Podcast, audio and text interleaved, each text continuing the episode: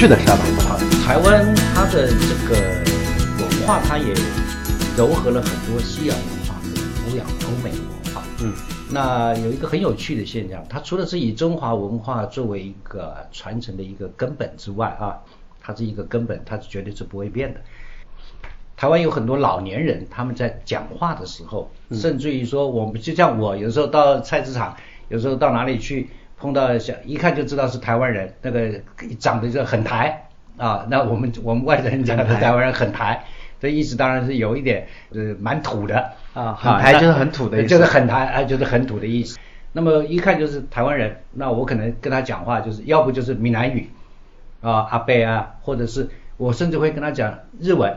就是台湾就是有很多叫欧豆桑啊，就是叫爸爸、欧卡桑啊、哦欧吉桑啊、欧巴桑啊，就是大伯啊、大妈啊什么的，到菜市场去，哎，欧巴桑，你这个白菜白菜几斤多少钱？啊什么的，都会讲夹杂一些日文啊，都夹杂一些日文啊，甚至于说，呃，在我祖辈那一代，有很多像我以前我妈妈的大姐，他们基本上碰在一起是讲日文的。讲日文的，我妈妈也会一些日文啊，也也常常哼一些日文歌，头头马路上啊 什么的，桃太郎啊什么的，然后也教我们唱 啊，甚至于儿歌都是唱日本歌在哄我们睡觉。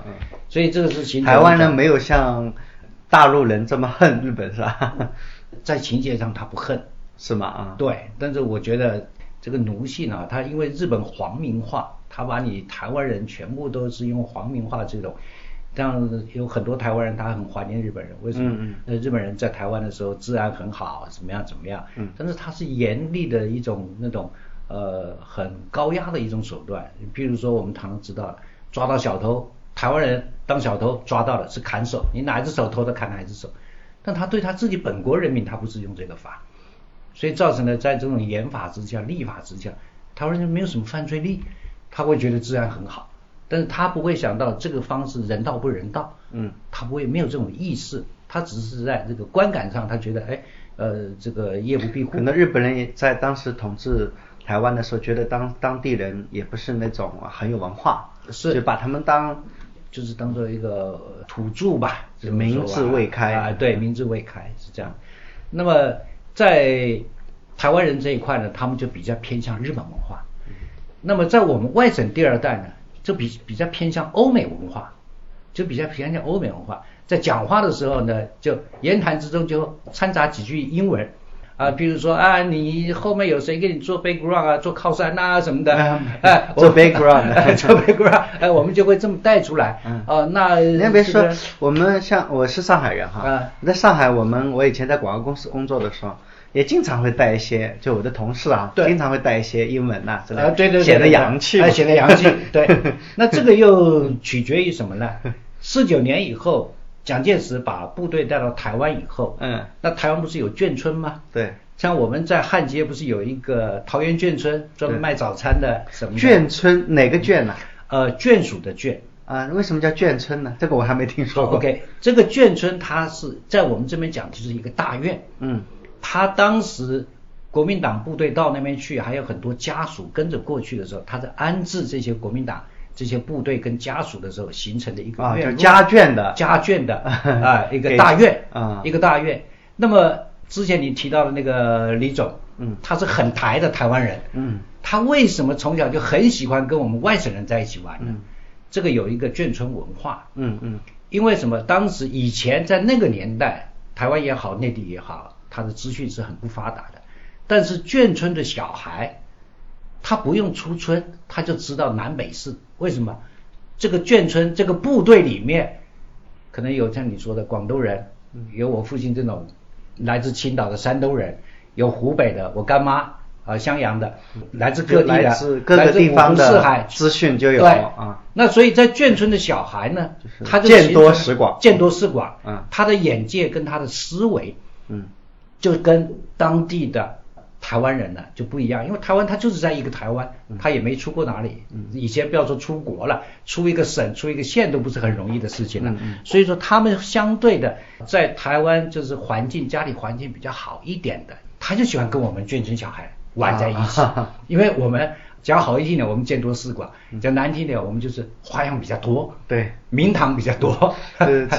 台湾的城里人套路深，套路深。对，那事实上，台湾的不管是演艺界有很多名人，黄安啦、邓丽君啦，呃，这个蔡琴呐，这些张飞啊、费玉清呐，都是来自于眷村的啊。哦，像我们台湾有个说相声的叫李立群，嗯，因为什么？他在眷村里面，这个眷村里要是住了十个省，不同来自十个省不同的邻居，他可能从小语言天分很好，他这十个省的话他都会讲了。到了隔壁跟张妈妈讲湖南话，到了这一家他跟可能跟李贝贝讲广东话，对对，对吧？他们就讲广东话。所以那安总您是不是也会说很多种语言？基本上我跟着我父亲是山东话，山东话啊，然后四川四川话，四川话啊，然后广东话，广东话，粤语，闽南话呢？呃，闽南话也会一点，肯定会。啊，肯定会，肯定会，肯定会，对，闽南话，然后还会讲一些英文，呃，这个是的，会不会讲日文？呃，日文可以勉强可以说几句，忽悠几句，可以忽忽悠几句，而且。确实，这眷村人就是有这种。就得天独厚的，得天独厚，嗯，所以他以前呢，他在眷村里面，他就会形成一种所谓的台湾的一种眷村文化哈，包括很多美食。为什么？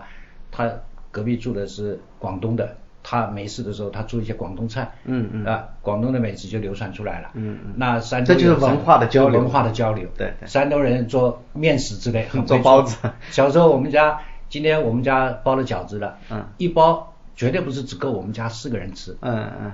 都会包很多，嗯，为什么？因为眷村它有一种对外它是很团结的，嗯，它是紧密结合。为什么？大家都不容易，对，甚至于说一路颠沛流离，对对对，到了台湾带着老婆孩子，对对对，所以眷村，而且会不会有眷村人始终会觉得，呃，那个不是他自己真正的家，他的家还在大陆。早年 都是这个样子。但是早年呢，因为那个时候一直讲说要反攻大陆，反攻大陆。明年我们国庆日要在南京举行。我从小小学的每次这个早会的时候，校长都这么喊的。元旦的时候，明年我们要回在南京举行元旦庆祝，光复 光复大陆，哎什么的。那个时候都有这种观念。那事实上，每个人他最终他落叶归根嘛。嗯。不管你到哪里去，你到美国、到日本一样，你都会怀念你的故乡嘛。对，真正的故乡是家人、亲人。嗯。小时候我爸爸每次只要一喝酒，他他他不喝酒就算了，他只要一喝酒有一点三分醉的时候，他就跟我们谈。大陆啊，青岛啊，老家啊，这个爷爷奶奶啊，就就就就是讲这些。所以从小我们就是一直就是在。那些人都在大陆。都在大陆。啊。对，那所以从小我们就一直就是中国情节是很深的，而且我们根深蒂固就认为我们就是中国人。嗯。就是来自于大陆，就是我们我们家乡就是在大陆，就是这样。所以眷村文化它也形成了一种啊很蛮独特的，蛮独特的。嗯。那么在在台湾呢，叫做篱笆内的文化。嗯。为什么叫篱笆呢？以前因为刚去的时候安置这一些部队，安置这些家眷，没有那么多的房子，就是画一块地，然后用竹篱笆围起来，啊，形成一个大院，然后在里面用木板啊什么的就盖了很多的房子，啊，盖了很多的宿舍，就是提供给这些部队住，所以叫做竹篱笆，篱笆内的文化。啊，那也有也有以这个做主题拍了很多电影，像那个台湾有个孙越，这边有一首歌也蛮流行的，叫《酒干倘卖无》。啊，这个讲的就是黎巴嫩的一种文化，就是酒干那倘卖无。哎，对对对对对，酒干倘卖无啊，对对对，呃，就是讲的就是这个黎巴嫩的文化，因为孙越他也是眷村来的，所以台湾的政界也好，演艺界也好，文化。这一方面有很多都是在这个眷村里面发扬光大起来，也是有很多。但是他的见识肯定是多。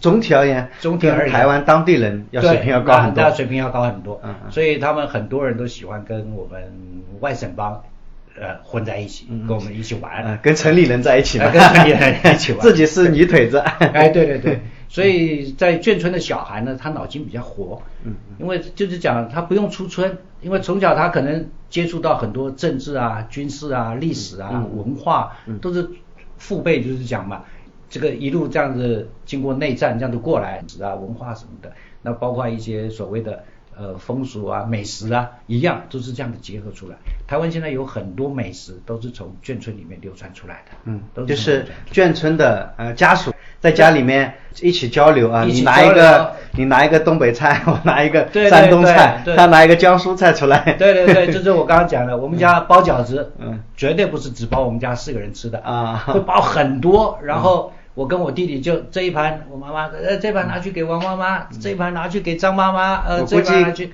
像我干妈，到过年的时候，逢年过节，我跟我那个发小就跑到后山去找很多树枝树叶回来，因为他搭了一个板房，他们湖南做腌肉、腌熏肉啊、腌鱼啊，就帮他去搞。那要不然我们山东也不知道做烟熏、腌腌鱼，那我更不会知道了。但是我从小就知道湖南腊肉，也也就是来自于这个。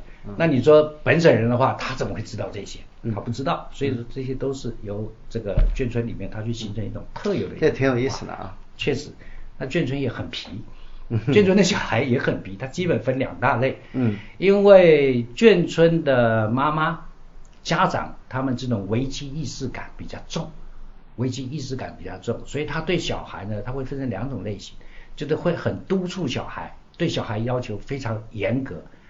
眷村里面打小孩，固定的文化了。每一个眷村，台湾从南到北有八百多个眷村，它的眷村又分陆军呐、宪兵呐、空军呐、海军呐。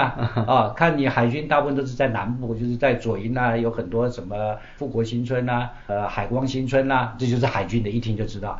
什么大鹏新村啊、凌云新村啊，那一听就知道空军的，哎对对，那陆军的就是什么呃国光新村啊，什么建国新村啊。那个眷村那时候是不是人口也蛮多的？有没有几十万？呃，几十万人肯定有啊。他部队带。这个非常大的非常大一个群体。对，非常大的一个群体。所以在眷村里面的小孩，第二代相对来说都比较活跃一点，思想的思维上的哈，跟这个所谓的台湾人本土的呢。那相对的是比较活一些，花样也很多，花样也很多。我讲个很有趣的事情，嗯，的小的时候，因为眷村里面就是大家都互相照顾嘛，嗯，所以小孩子一放学以后，大家全部都是聚在一起，都聚集在在吃晚饭以前，就是都聚集在一起，然后小的跟大的就是一起玩。那我记得在我们眷村那个时候，后面有一个公共厕所，公共厕所不是有那个化粪池嘛，大概有这个桌子的两个大。有这个桌子两个大，但是不是很深，大概半个人高。原原本上面是有个盖子的，但是后来那个盖子呢，可能就是久了烂了，腐烂了，那有一半呢就没盖住。那小孩子皮嘛，什么都好玩，跳粪坑，跳粪坑。那有很多小的喜欢跟着我们玩嘛。我们待会说要到后山有一个防空洞，因为以前啊防空洞还很多，那个时候还是在戒严时期啊，随时要要躲防空的。那大的就会调戏小的，要跟我们去防空洞玩的可以，我们全部跳粪坑，跳得过去的我们就一起去，跳不过的就不准跟。那有很多那些小的，有一个我记得我们村里有个叫阿呆的，他后来干到陆军中校，呃，长大的时候我们碰到一起都蛮不好意思的，小时候都喜欢捉弄他。有一次我们就是跳粪坑，因为他个儿小，年纪比我们小。他跑到前面呢，他不敢跳，跳不过去。我们大家在旁边起哄：“阿呆加油，你绝对跳得过，绝对没问题。”好，他又推推推推推了大老远，然后我们就开始跟他喊：“跑步加油，一二三跳！”砰咚一下跳到粪坑里面去，全部就散开。这段话不能够让那个我们的阿呆。啊，已经退了，已经退了。啊，没事。他我们有时候讲起小时候这些往事啊，他自己也觉得好笑，因为大家都没有恶意，就是调皮捣蛋，嗯，就是比较调皮捣蛋这一型的。嗯，那他不能跳到粪坑里了，我们赶快喊张妈妈，阿呆跳粪坑了，他妈妈就赶快跑来拿个竹扫把把他拉起来，一边拉起来就一边骂，然后一会就听到他们家开始听到阿呆开始哭了，因为他妈妈开始打了嘛。结果后来问清楚怎么回事以后，到了晚上吃饭时间，好几家都开始哭了，嗯，包括我在内，老爸开始教训了，你们怎么那么坏呀，把孩子打是一种很奇，一种很固定的一种文化。还有我们也很喜欢，也是发生在阿呆身上，在那个眷村里面，在那个巷子拐角，那时候以前的妈妈走街串巷就去聊天啊什么的，就把小孩子就放在那个推车里面，都是那个竹篮子，竹的那个推车，婴儿车。小孩子就放在那边，妈妈进去聊天，那我们又开始捉弄了，就跑过去，揪那个小孩的耳朵，要揪到什么程度呢？揪到那个小孩开始哭，哭出声音来以后，他放手，然后跑到对面去躲起来，然后待会第二个再去揪。好了，我们前面跑去把那孩子一揪，孩子哭了，妈妈听到了就跑出来了，不要哭啊，乖乖呀，妈妈马上就出来了，你等一下啊。好了，就进去了，孩子不哭了，第二个就跑过去又一揪，揪了第三个、第四个的时候，一定轮到他，为什么呢？那小孩揪了三次以后，他妈妈出来有点不耐烦了，你说没什么事，你哭什么？就开始打了，你哭什么？你待一会儿啊，你怎么？小孩子不敢哭了，这时候就叫他去了，叫阿呆去了。阿呆跑过去那边跑，一揪跑，哎，没哭，又跑回来再揪，揪了孩子不敢哭，哎，死揪，就好，他妈妈刚好出来给